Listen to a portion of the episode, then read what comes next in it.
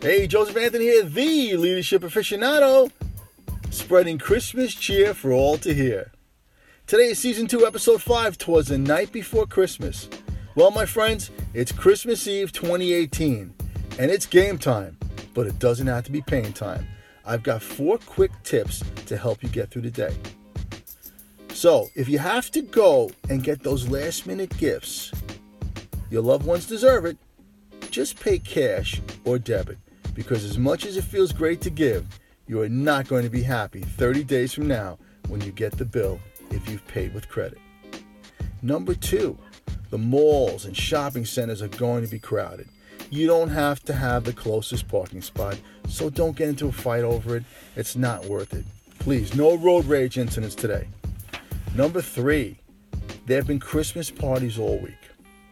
Some people have been drinking at lunch, after work, or both, and who knows what medications they're on. So the roads are very dangerous. In my town, there's a statue of a bull at a major intersection, and I just heard that earlier this morning at about 8 a.m., somebody already crashed into it. Please be careful. And finally, once your last-minute stuff is done, the food preparation, the gifts, and whatnot, try to enjoy the rest of the day. Enjoy your surroundings and enjoy the people you're with. Because the best gift of all that you can give to others is you.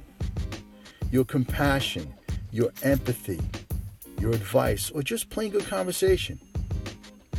When you connect with others on these simple levels while sharing a holiday moment, that, my friends, is where the magic happens. This is Joseph Anthony, the leadership aficionado. Have a great day, and don't forget tonight to leave milk and cookies for the big guy.